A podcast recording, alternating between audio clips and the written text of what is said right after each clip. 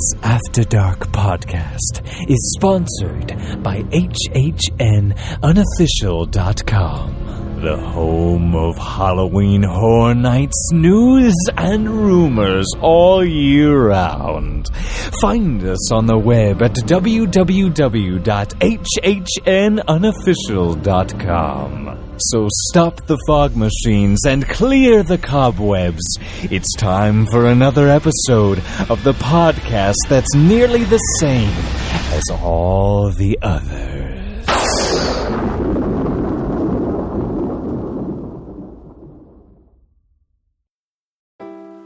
Wendy Presser at Magical Journeys Travel is proud to be a sponsor of the After Dark Podcast Network.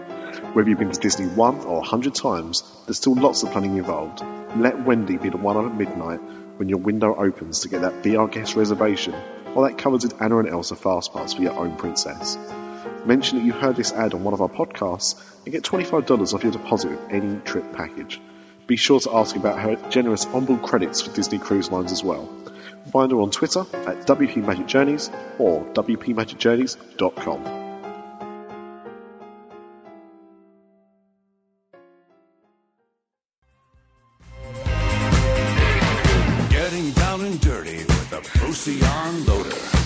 No people skills, but he's good with motors. That weird thing by his side, an infantilized sequoia. The two of them walk by, people say, oh boy.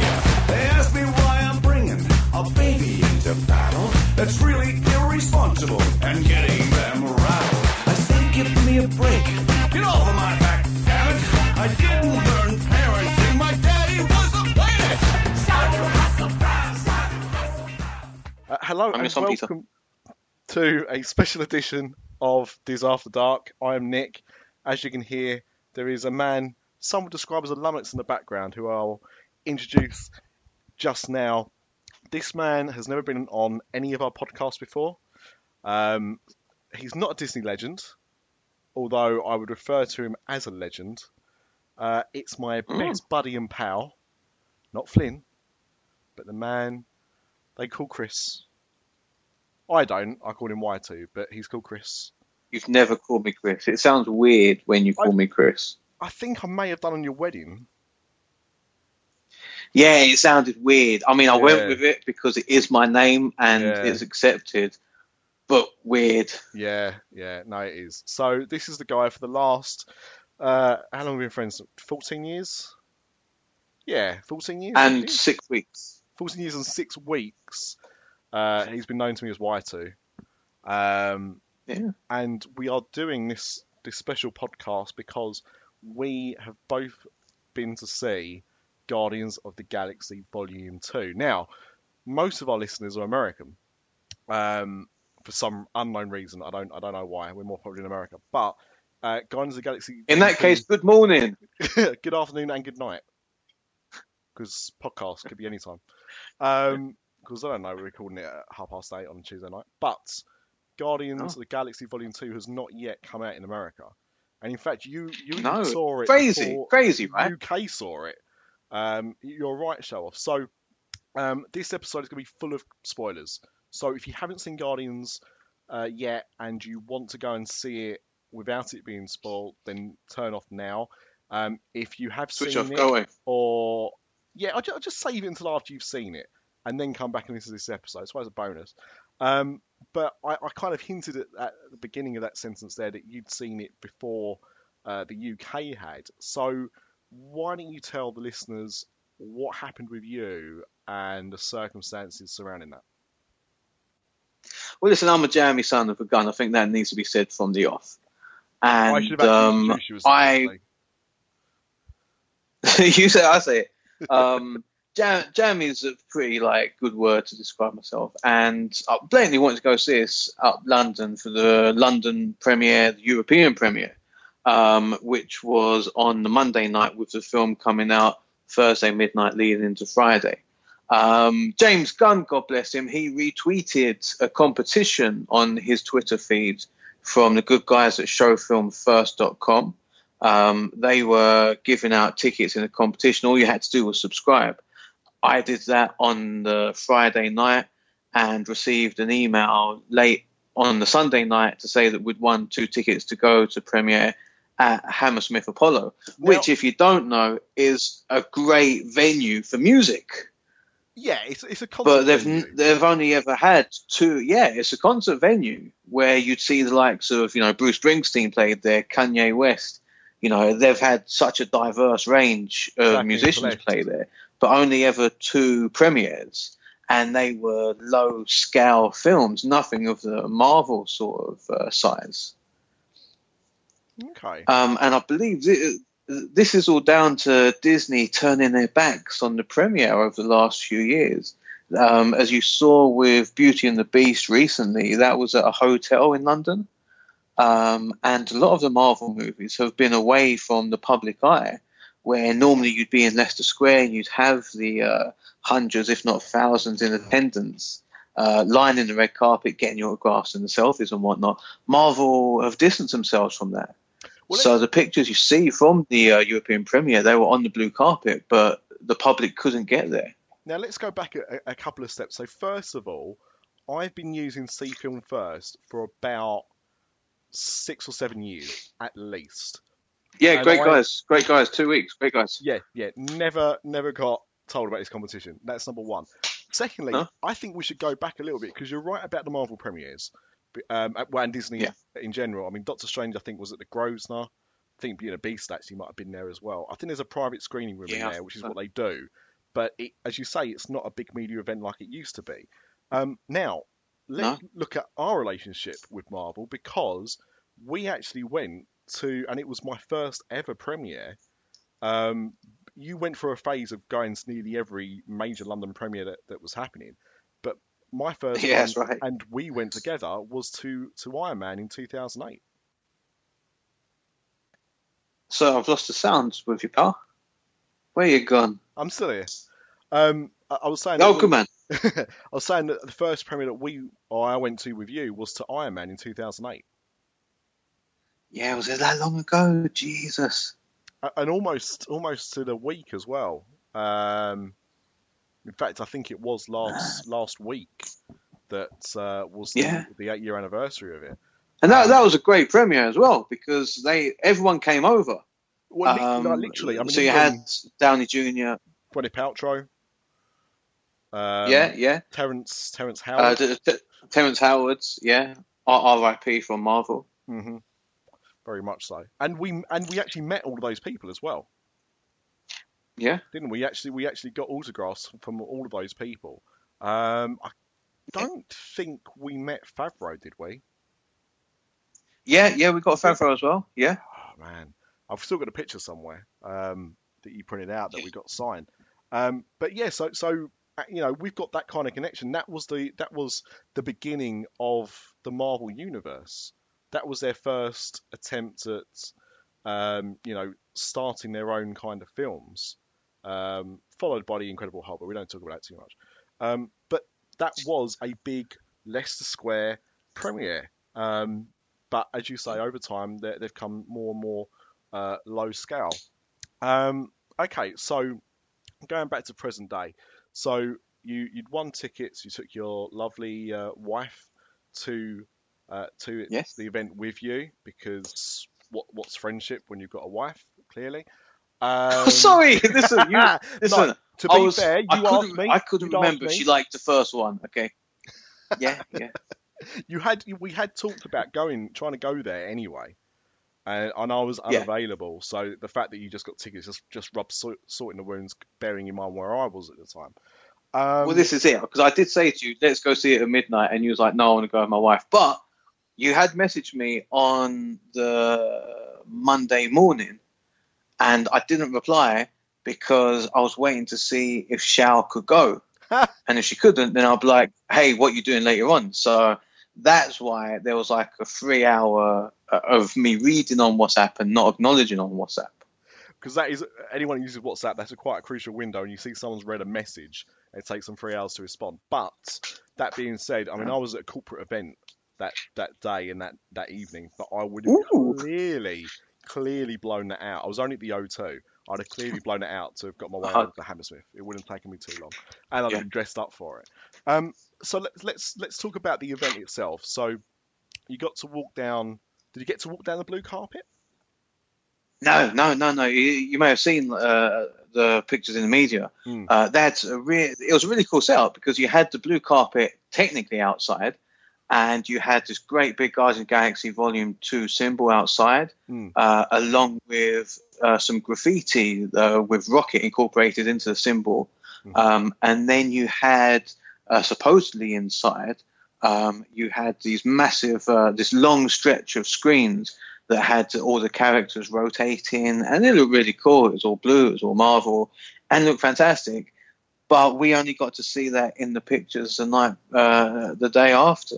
Right. We weren't allowed access to it. All we had, and it's not me complaining because I had a bloody great night, but all we had was a sign above the Hammersmith Apollo.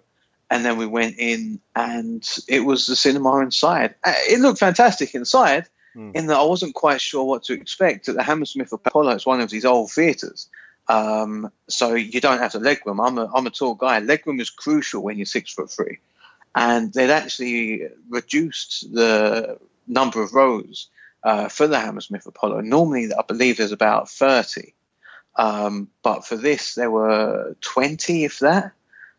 It was a lot smaller. You had a lot more space, and obviously you still had the stage up front for when all of the stars and the director came to talk. So it did look cool, and they had the popcorn sellers, and you could buy the drinks. They had merchandise as well. Popcorn. At a premiere. Yeah, it's a Peking duck. Yeah, why not? So it was really cool, and buzzing to be there. There was a few other, obviously, guests invited came along. So what I didn't get was we had on our row, we had these two girls, and they were dressed up like they had been out, hired their prom dresses. They were dressed up to the nines for this premiere. And then you get they're surrounded by nerds, quite frankly, in your black T-shirts and your denim jeans and whatnot. It looked out of place. And so for the premiere, you've got just a big screen up front with Guardians of the Galaxy Volume 2. And we're told it's going to kick off about 7:30. The time's gone on a little bit. And this is normally because the stars were backstage doing all the interviews that we couldn't see and we couldn't get access to. Yeah. And then they've changed the music, and there's a light show going on, like Coldplay's about to come out. They didn't, but they had the green lights that normally go along with the band. And people started getting up dancing. It was a bit surreal because I've not really been to a cinema in the past where people just of their own free will get up and start dancing. There were two girls in particular who you kind of weren't sure to start with whether they'd been hired specifically to dance and get the crowd going. Right. But their dancing soon suggested that they weren't. You need to go to American cinema. Yeah. I mean, they shout, they holler, they dance. It's an experience. From our culture to going to America, bearing in mind our cultures are fairly similar in a lot of ways, that is one thing we definitely do differently to America. I mean, for a fact, they don't even know what sweet popcorn is. You get popcorn, it has salt on it, and you cover it in butter. That is your popcorn. There is no variation on that at all. Very strange. Okay, so you got this fantastic light show, and I saw some footage that people filmed in there while the light show was going on. And correct me if I'm wrong, because it could be I wasn't there. They were playing the soundtrack to Volume 2. Yeah, that's right. Yeah. And because as I hate a spoiler, which sucks if you're listening to this and you're not seeing the movie. But I'd seen the... No, exactly. But we'll get there. Yeah. So I'd seen the debut trailer, and I'd then not seen the one that came out for the Super Bowl, and I believe there was a third. I'd not seen those two. I stayed away from the internet in terms of Guardians of the Galaxy. I stayed away from the soundtrack because I thought that might have a couple of spoilers. But when they're playing it for the premiere, you kind of don't mind because you're at the premiere of a movie that you kind of would have cured to go and see. Yep. So I didn't mind too much because we're about to see it anyway. I've made it this far, it's okay. Yeah. Now, did you see it in 2D? Was it in 2D? Yeah. Yeah, which I was kind of happy with, because with it not being a cinema, you didn't know what the quality of the screen was going to be like. I was trying to do my research to find out if we were going to get in 3D, or, you know, what sort of size the screen was. So I was happy it was 2D, because you didn't want it to be like a poor man's 3D. And yeah, so and you didn't know what glasses, you know, they would have supplied. So I was happy it was 2D. What I found, so people are dancing, and we've been dancing for like about 5-6 songs sort of thing. So it's gone on like a good 20 minutes, almost half hour. Yeah. And all of the stars at this point, and people, we had the best seats in the house. And this is where I like to sit. You know, everyone has a preference for where to sit for cinema. I like sitting close to the front, bang in the middle. Mm-hmm. So we were 5 rows back, which was, you know, probably like a third of the way for the floor. You then had people sitting up in the circle of this theatre. So we were 5 rows back, bang in the middle. And on the far right-hand side, the stars were now lining up. So you had James Gunn leading the way, and then the rest of the Guardians of the Galaxy. But you also had Yondu was over. You had Ego was over. Nebula was over. So you had like a lot. They brought so many of the stars of the movie over. And what they've then done is James Gunn's gone up. He's hosted, said a few things, said how it's the best premiere he's ever been to. I'm sure he says that to everyone. But he was very sincere. And they started inviting people up on stage, and they literally like come up, took a bow, and then the next one, he saved Star-Lord for last. Chris Pratt's come up, and he's had a microphone, and he said, I believe, 2 lines, taken a bow, and that was it. Like, they've all just kind of stood there pretty awkwardly, and then exit stage right. So that was it. I was kind of expecting like a Q&A perhaps, or like some sort of interaction. With them, but that was all we got. Like, we saw them and then they left. It seemed like it was a Hollywood version of eye candy, and that was it. And then enjoy the movie, and the film started rolling. I mean, I've got to be honest. I mean, I've only been to one premiere myself, and that was when I saw Be Cool. But it very similar setup. I mean, they had the stars kind of walk down to the front. And the director said a few words. John Travolta said a few words. I think Uma Thurman said a few words. And then that was it. You know, film starts. See you at the after party. And that was it. Yeah. So I think that's kind of common practice for a premiere. They like to I've been to a few. And they do like talk about the film a little bit. Like, they might share like a couple of anecdotes or something. Mm. And especially when you've got that many people up on stage. So obviously, who was first to go up? I think Karen Gillian might have been first. Batista was second or third.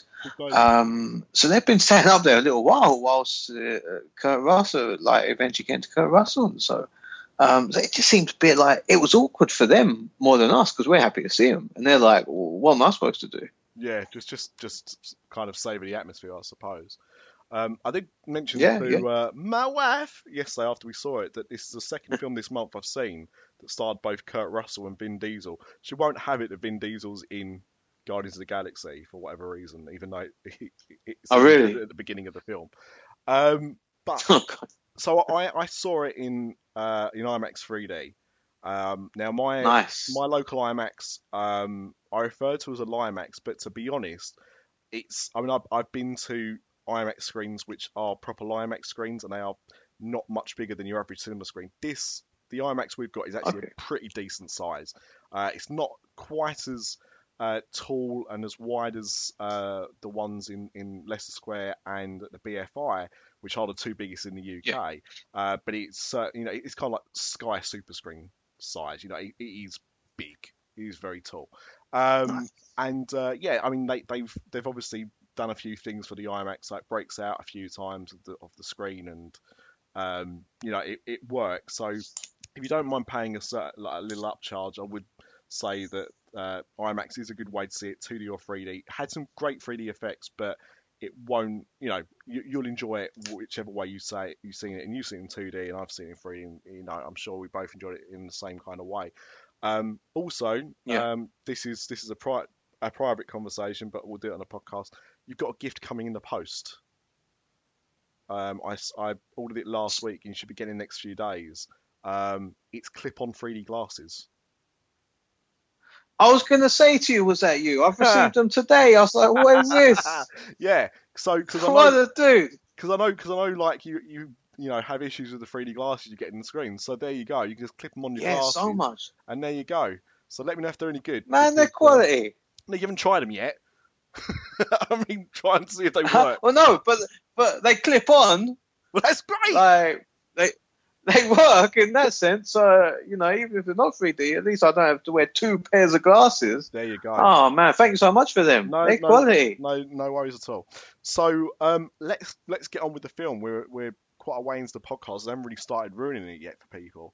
So I know. Also, Yondu dies. You know, not that spoilery, but I mean, let's start off with the beginning. I mean, that opening sequence is pretty special.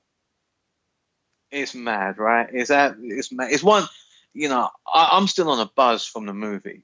And for me, it's one of the best openings to a movie I've seen, because there is so much hype to a Marvel movie. And they really lived up to it in that opening sequence, because you kind of didn't know what to expect, whether it was just going to pick up where they left off.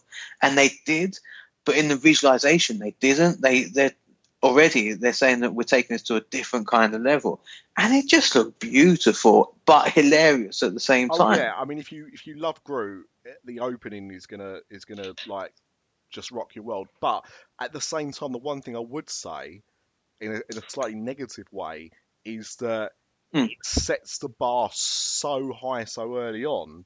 I don't think there's a sequence as good as that and that's not negative. But I think that could be the best sequence in the whole film. But that just is just because the bar is set so incredibly high. It could well be the best sequence in a Marvel film, full stop. I mean, I think the only thing that kind of compares to it a little bit could be the main battle in the Avengers, when you kind of see them all there together for the first time. Yeah, but what are we talking about with giant Ant-Man? No. First Avengers.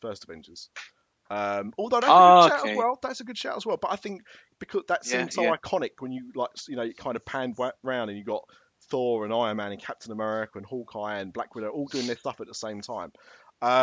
But I mean, it is just a cracking way to start a film, and I got a touch of the Edgar Wrights about it, in the way that the music played such a big part into what was going on at the same time, because you love this song. Like straight away, I was thinking of you because of how much you love this song and what a buzz you'll be getting like hearing that from the off. Yeah, it's a great way to kick off the film. It really is. Yeah. And also, I think it's not even like Baby Groot as well. Like, he steals it. No. And I've seen a lot of people saying that Baby Groot steals the movie. Yeah. But what I also liked about that is that they kind of picked up from one of the extra scenes at the end of the first movie, where Groot's dancing and then Drax looks over, stands still, Drax looks away and carries on dancing. That I was almost infused. Yeah, cool moment. So well done. And at the same time, needless.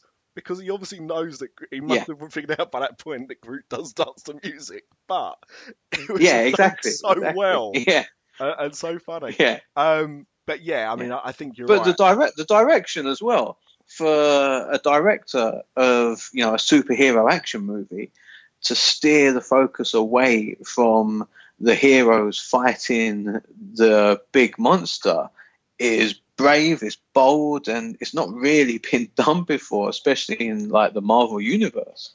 Well, I don't think it's been done at all. I think another example. Very good. Oh, I'd have to think. Well, I'd struggle. I can't think one off the top of the bat. Mm.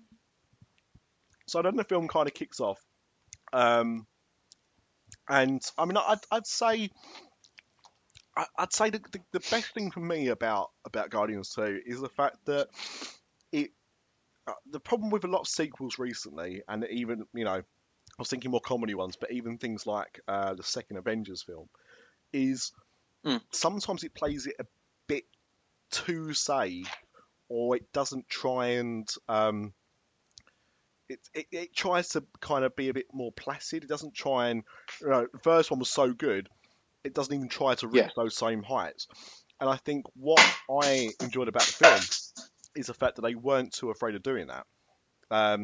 They weren't playing it very safe. There were certain bits that you could say felt a bit familiar, but again, I think that could well be because of how you connect with those characters as well.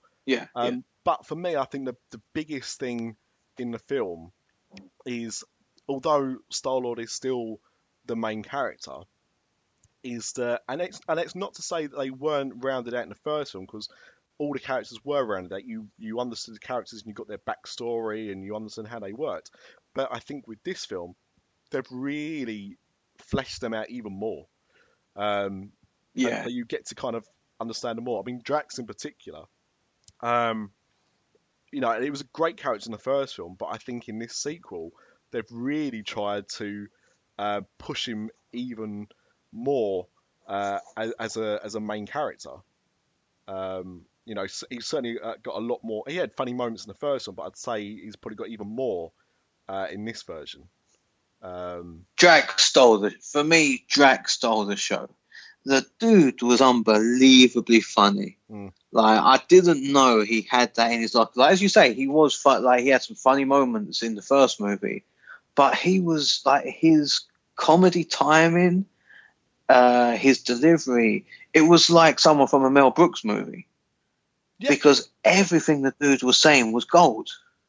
And not even everything he was saying, because go back to that beginning sequence, all he's doing there is looking. He's just looking at Groot, and you are laughing. He's to be honest, I mean, I was talking to a friend of mine yesterday about The Rock. We were watching Moana for about the 7,000th time. And and I was saying that although I'm surprised that The Rock's become such he's probably the biggest movie star now in the franchises that he's in. And although I always thought he would do more than he achieved in wrestling, he still had that stench of being a wrestler. But when you saw him on the microphone, you knew there was something special there. It took quite a long time, I think, to get the roles that he could really excel at. But, he's just gone... What, you didn't like the Tooth Fairy? I preferred the game plan. Oh, yeah, fair. Good, great movie. Underrated. But with Blue T-Star, as he was last known, he'll forever be known. I never got the sense that he had the same... He was good on a mic, and he was good in the ring, but you didn't think the same star appeal as The Rock. No, totally. In my opinion. Again, as you say, in terms of the WWE universe, he didn't really showcase that he had that sort of level of comedy to his character. He never got the chance to showcase it, perhaps. But in this, he certainly did. Even as you say, not just with the talking, but even the way that he would just belt out us laughter, like the scene where Star-Lord's having his feelings read. And Drax just bursts in laughter. When someone's laughing, like such a belly laugh like that, you can't help but laugh yourself. No, I mean, that scene... Unbelievable. That scene was the end of the second trailer, right? That whole thing there. I mean, it was slightly abridged, but there was a few lines that were cut out for time in the trailer, but that was how they ended the kind of long Super Bowl trailer. I'd seen that quite a few times because my daughter wanted to watch the trailer a lot of times, although we're not going to take her to see it at the cinema. But also, like, going to the cinema in general, and you suffer the same problem I do, going too often with an unlimited card means you sit through the same trailers. So I'd seen it quite a few times, and yet, even though I'd seen that scene 10, 15 times at least before the film had come out, still laughed. It was still funny. And because it's such an infectious laugh that he has as Drax, it's just so well done. But, you're gone. But also I think it's like his childlike quality at the end where he stopped laughing. It's like, do me, where he wants to have his feelings interpreted. Like, it's fantastic. But the same as you said to start, where you now got backstories. We had Star-Lord's in the first, and we had Gamora's pretty much, but we didn't really have any of the other Guardians. And we really got to hear Drax's backstory in this one, and to hear more about what has made him who he is and why he is who he is, perhaps. Yeah.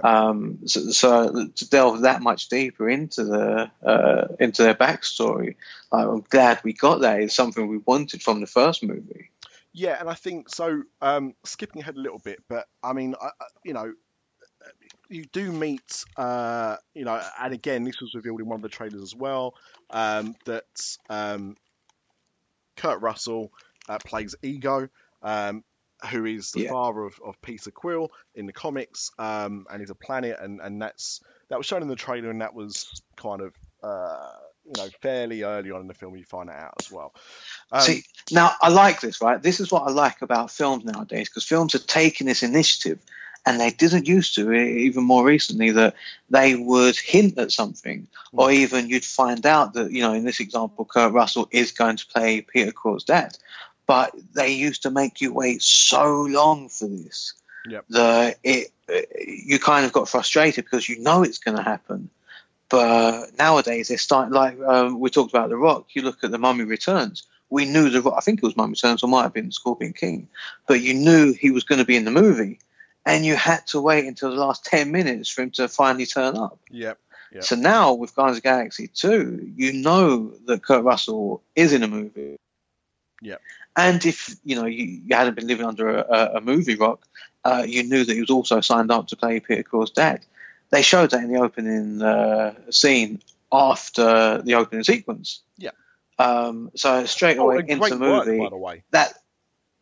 Great man, these special effects are crazy, right? Now, you've never seen Tron Legacy, have you? No, please don't hate me. No, I've hated you for that anyway, but I'm not. It's nothing new, so I'm going to hate you even more.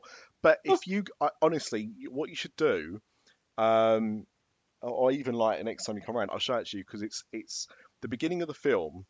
So Tron was a 1982 film and starred Jeff Bridges. And then this sequel is set, 30 years later, pretty much. And what they do at the beginning of the film is they have a sequence with his son, who he didn't have in the first film. I think it was like 1989 or something. They have Jeff Bridges talking to his son, and Jeff Bridges' character then disappears, and you find out in the film he's been living his life in the computer system that he's built. So what they've done... he was bowling, wasn't he? Yeah, something like that. I hate The Big Lebowski.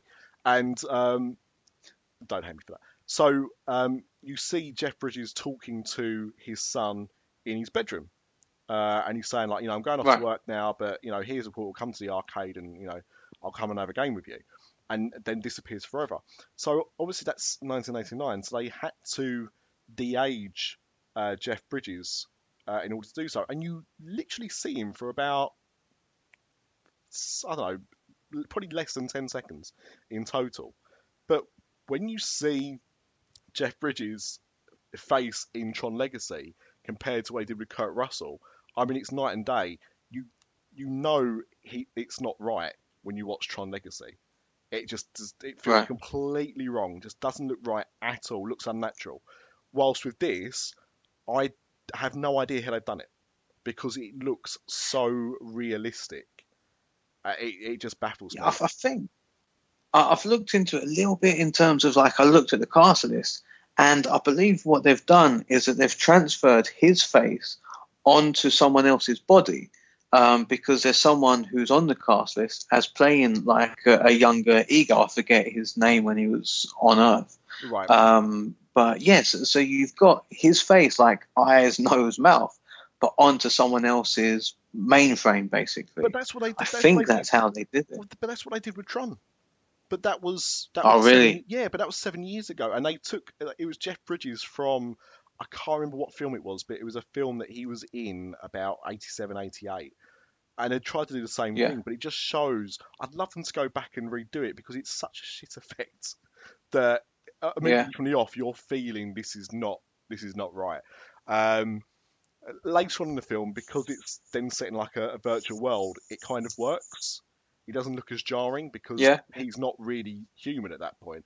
But at that beginning sequence when he is human, it is just all kinds of wrong. But yeah, I mean, I thought that was great, and I thought it was good that you got to see Peter's mum again, because obviously in the first Guardians, she's dying. So you literally see her on her deathbed. She dead, man. She dead. Yeah. She ain't died. She dead. She was alive for the start, but yeah, not for long. Yeah. But it was good that they kind of did that, because again, it adds to the backstory and you understand a bit more where Peter came from. But you know, take my hand, Peter. I'm sure that's from another film. But you know, you kind of learn that, you know, Ego's his dad, and you think, you know, everything's great, and the Guardians are, you know, a bit more skeptical about the whole situation, and you kind of learn from his own kind of sidekick Mantis that you get the impression something's not right. She tries to tell Big Dave something, and then, you know, quickly stops talking when Gamora shows up again. But I think with this film, you understand it's much more of,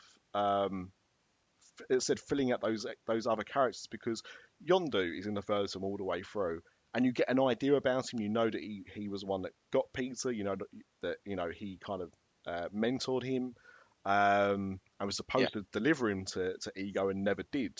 And so, you know, I'll honestly say, but I'll jump ahead. So you get that, and you get Nebula, who again was, you know, kind of a thorn in their side the whole way through this film.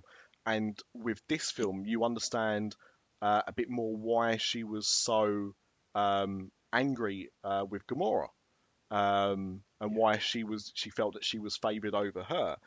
All of this stuff kind of gets filled out, and what it does, it just rounds the characters even more. In fact, the only characters they don't do it to are Rocket and Groot, and probably because in the first film, a lot of the focus was on those two, because they were probably the most unusual and therefore interesting characters of the main Guardians. Yeah, but plus, I guess, because I was thinking that, but they kind of did do, like, Groot's backstory was the first movie. Yeah. Because now he's baby Groot.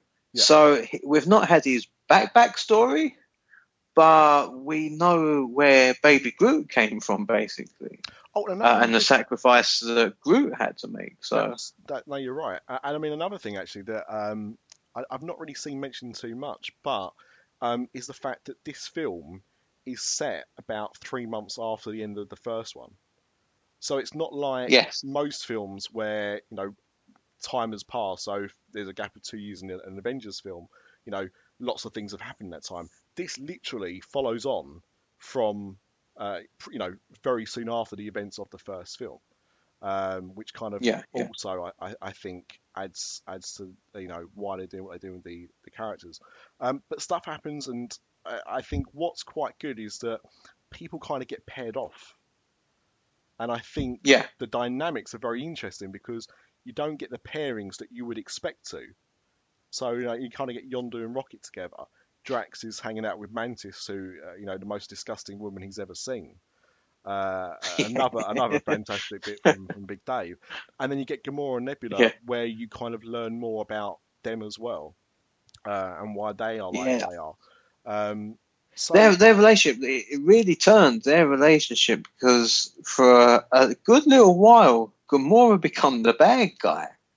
When Nebula dropped that truth bomb about all I ever wanted was a sister, and every time they fought, if she lost, she was punished because she was, you know, body part was replaced by robotics, and Gamora never lost. And you can't, and like she said to her, like, why didn't you just let me win once so that I didn't have to go through all of this pain? Mm. And you're like, damn, girl, that's why you're not the bad one here. Your tough sister is kind of, it was almost like Venus versus Serena in a way. Yeah, which is what we should now call them. But yeah, and I mean, you know, things obviously go right, and it turns out, well, so we've also not mentioned the gold people. What are they called? Gold people, I believe. Yeah, the gold people. And they're kind of, you know, they cause the Guardians to end up meeting Ego in the first place, because they were hired, the Guardians were hired to protect some Duracell batteries, I think they were called. And, Rocket. Yeah. That, it was AIM or something, wasn't it? I don't know. It was like some sort. It was like some sort of anal cream or something that they've apparently stolen, but they were batteries of some description. Preparation. I don't know what they needed. Preparation. Yeah, yeah. And so they're kind of seen as the villains for some part of the film, but it later turns out, spoiler alert, Ego's a bastard.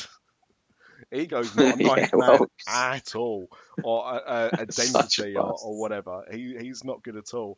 And I think what is interesting with what goes on, we can't go do a full review, but what is interesting with the film is the kind of family. It's about family. It's about parenting, I suppose. And the fact, Ego is Peter's dad, but really Yondu was his father. Yeah, and man, that truth. I mean, let's go back for Ego for a second there, because as you must have seen, there were so many parallels with Star Wars. It must have been such a hard line to deliver when he said, "Peter, I am your father," because it's one of the most quoted, one of the most well-known movie quotes throughout time. When Darth Vader, of course, says it to Luke. Yeah. So for him to say that, and Peter's reaction kind of took it away from Vader and Luke, because he wasn't, as angry as Luke was, he was shocked. And shocked and surprised was kind of his reaction, and also, shreds of disbelief that Luke kind of had. But they kind of distanced themselves from Star Wars. But by the end of it, you're kind of looking at Ego as being, well, you're more of a bastard than Darth Vader. Oh, yeah, absolutely. Because Darth Vader wanted his son to join him, as Ego did, but he wasn't making the sacrifices that Ego was willing to do. Well, at the end of the day, Ego was only interested in Ego, and he needed Peter to... it was Peter having the powers that he did that let Ego... basically destroy all the planets he didn't seem worthy anymore, and to keep him in this kind of ultimate power. So you then got this kind of dynamic and this kind of then rescue mission of, right, we need to destroy this godlike entity, and how do we do that? Well, with by blowing up his brain of salts on this planet. And then you kind of get, some fantastic action sequences out of that. You've got Yondu, who's been shunned by his team because they feel he's gone weak because of him never wanting to kind of kill Peter. And that kind of delves into the Guardians.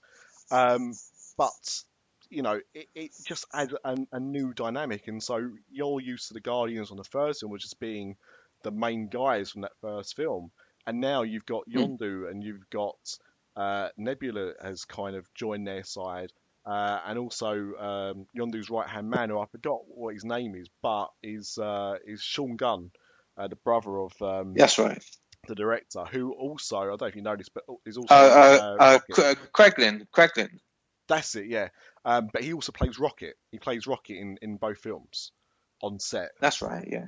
So, that's one of the fun things about that. Yondu was the big one. Yondu was huge. Yeah, and I the thing is, he was obviously quite a villain in the first film. This film is a bit about redemption. But also, you didn't dislike him. You couldn't like with Ego. You didn't like. Yeah. But with Yondu, you didn't ever dislike him, because he kind of, as we saw with the troll at the end, he let Peter get away. He didn't ever kill him, and he kind of had that sort of like playful relationship with Peter that you kind of So you didn't dislike him. He was likeable in that sense. And the Arrow's cool, man. Let's be honest about Arrow's that. Arrow's cool in the first one as well. And I mean, what's interesting, because I mean, I had seen what Yondu looked like in the comics and had wondered what happened with this kind of mohawk thing that he had. And, you know, again, that's something else that you learn in this film as well.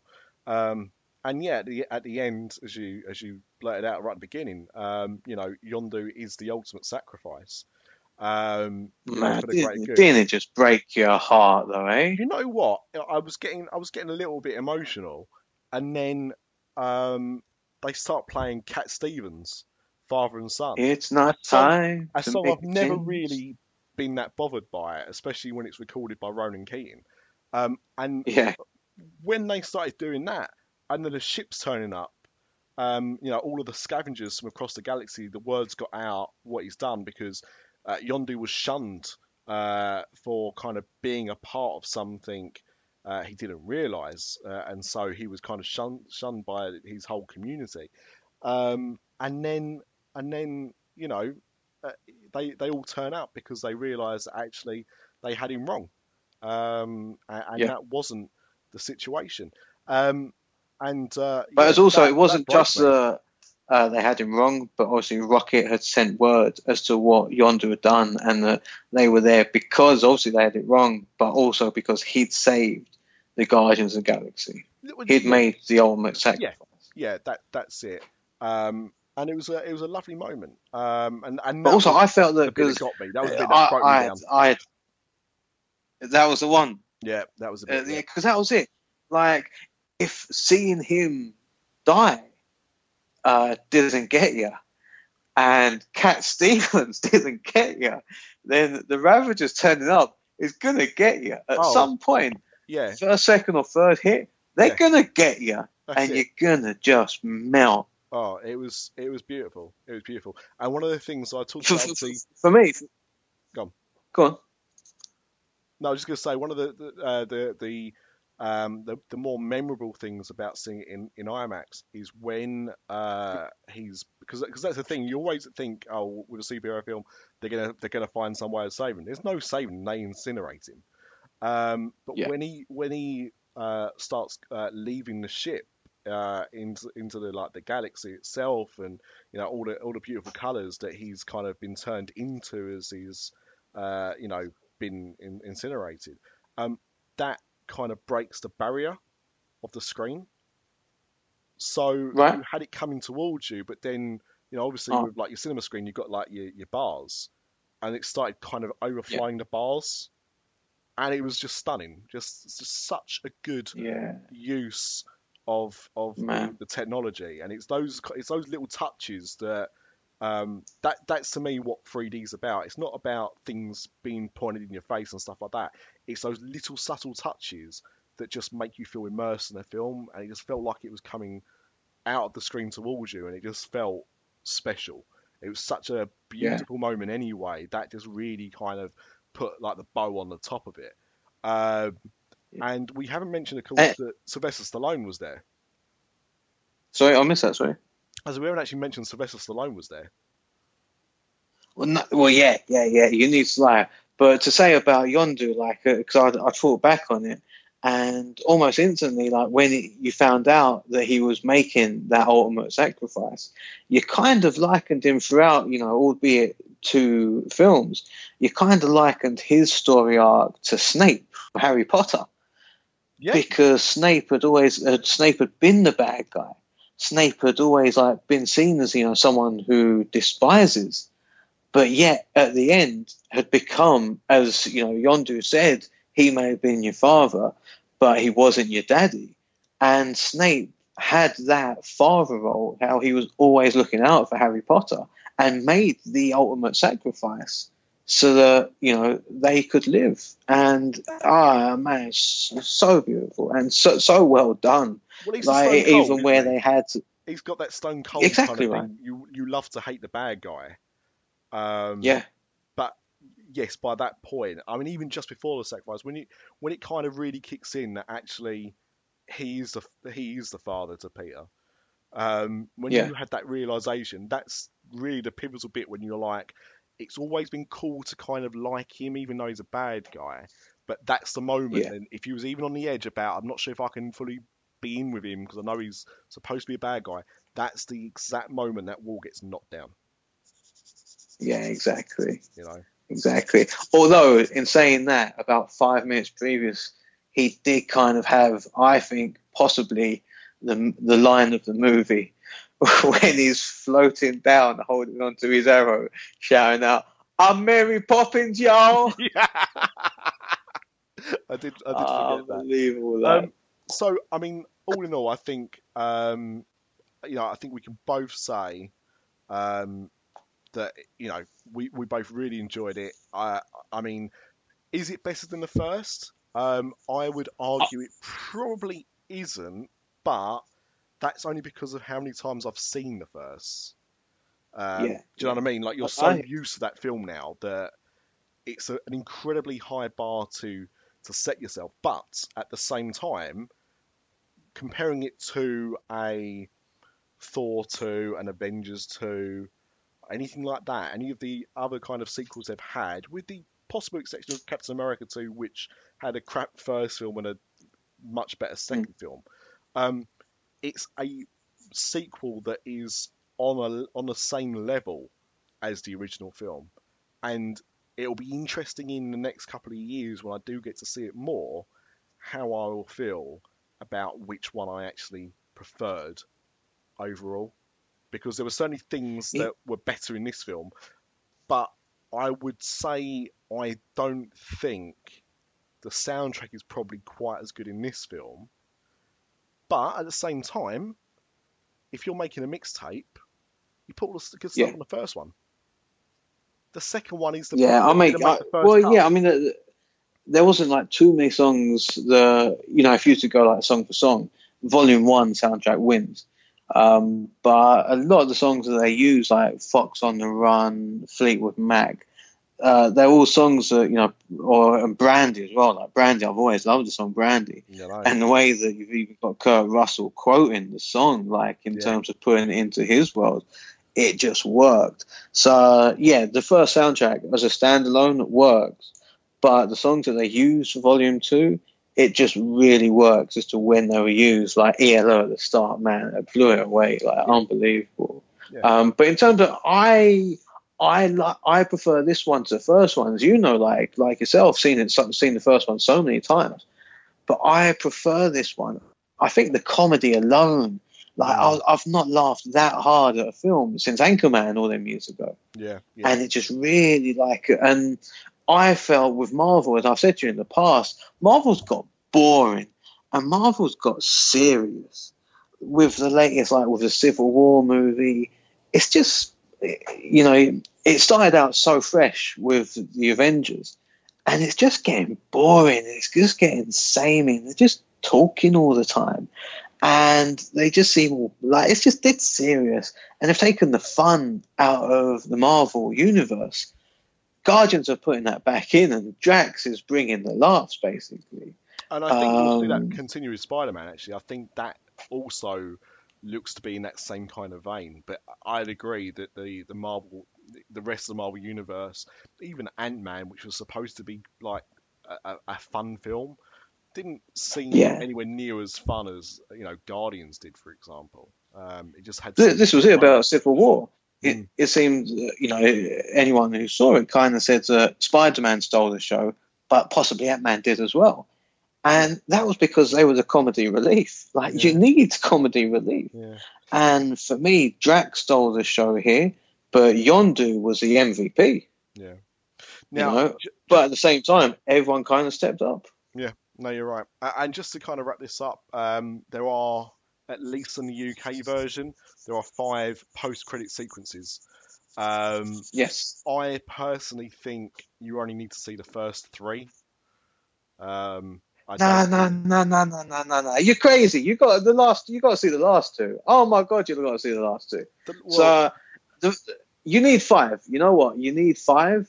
I was kind of hoping, I guess, perhaps to see one of the Avengers, but because the movie is based in 2014, it wouldn't then work in terms of they'd meet them around Age of Ultron. So it would be clunky in terms of when they meet them. So they can't meet them. Yeah. But he's kind of half expecting them to, you know, maybe Captain America or Iron Man, because he joins the Avengers, he joins the Guardians in the comic books. Mm. He might have been the one to cross over, but that didn't happen. But because it ended on such a sad note with Yondu dying, there was, you know, you had like a little bit of comedy, like, but not much. Yeah, it ended with Yondu. You needed something like Stan Lee one's rubbish. No, but Stan Lee, I don't know if you've read about it since, but Stan Lee basically answered like the fan theory version of him being one of the Watchers. It had always been because he appeared in all the movie, you know, so it kind of like, it nodded to that, and that he's not just one of the Watchers, but he's like the ultimate one. Like he's the number one, where he was left up on the planet on his own. Now, the only other one I wanted to really talk about is the Sylvester Stallone one, because what I later found out, is that you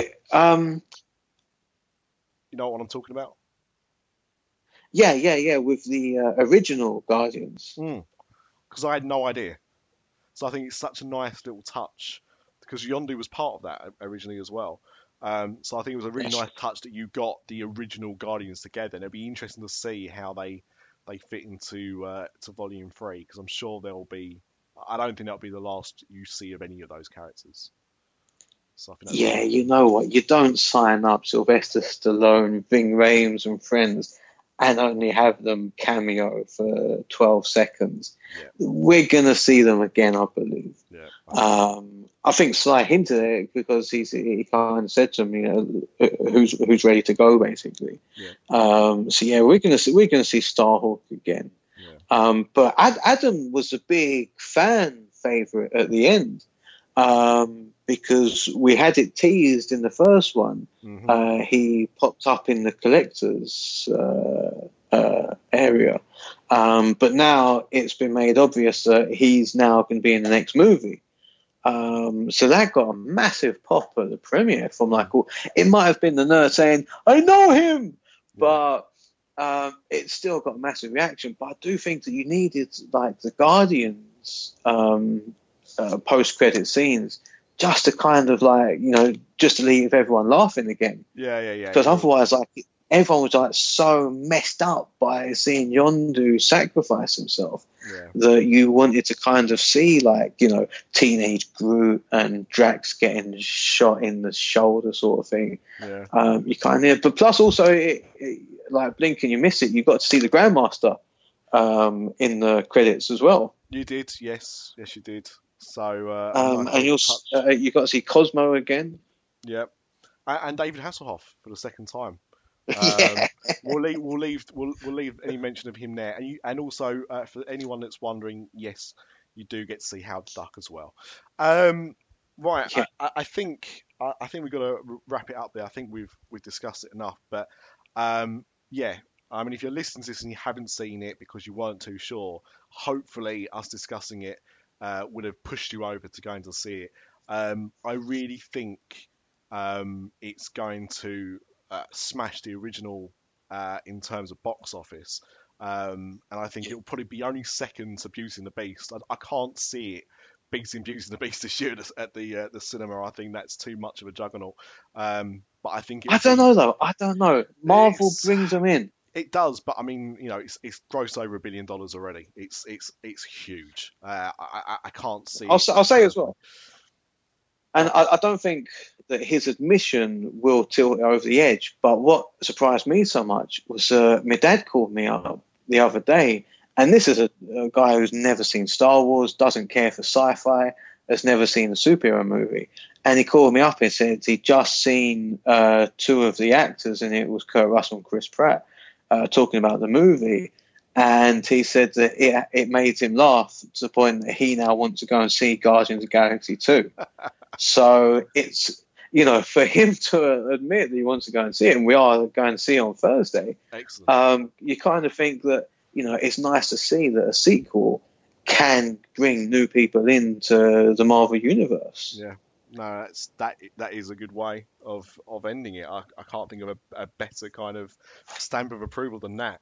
Bearing in mind, I know your dad, so I know that's not an easy thing. It's not his movie. No, not at all. But I'm hoping you'll enjoy it. I'm hoping you enjoy it. Look, man, thank you so much for joining me on this. I'm sure this won't be the last time that we do something like this. Good man. Yeah. So thank you for joining me on this. Thank you, dear listener, for listening to this. Any feedback, the usual places. And we'll catch you with another Disaster Dark very soon.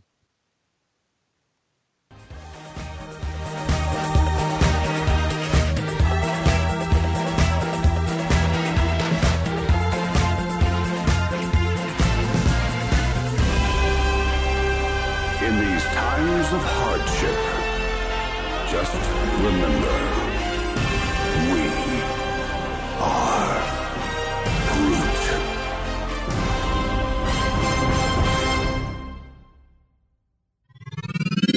This podcast is part of the After Dark Podcast Network.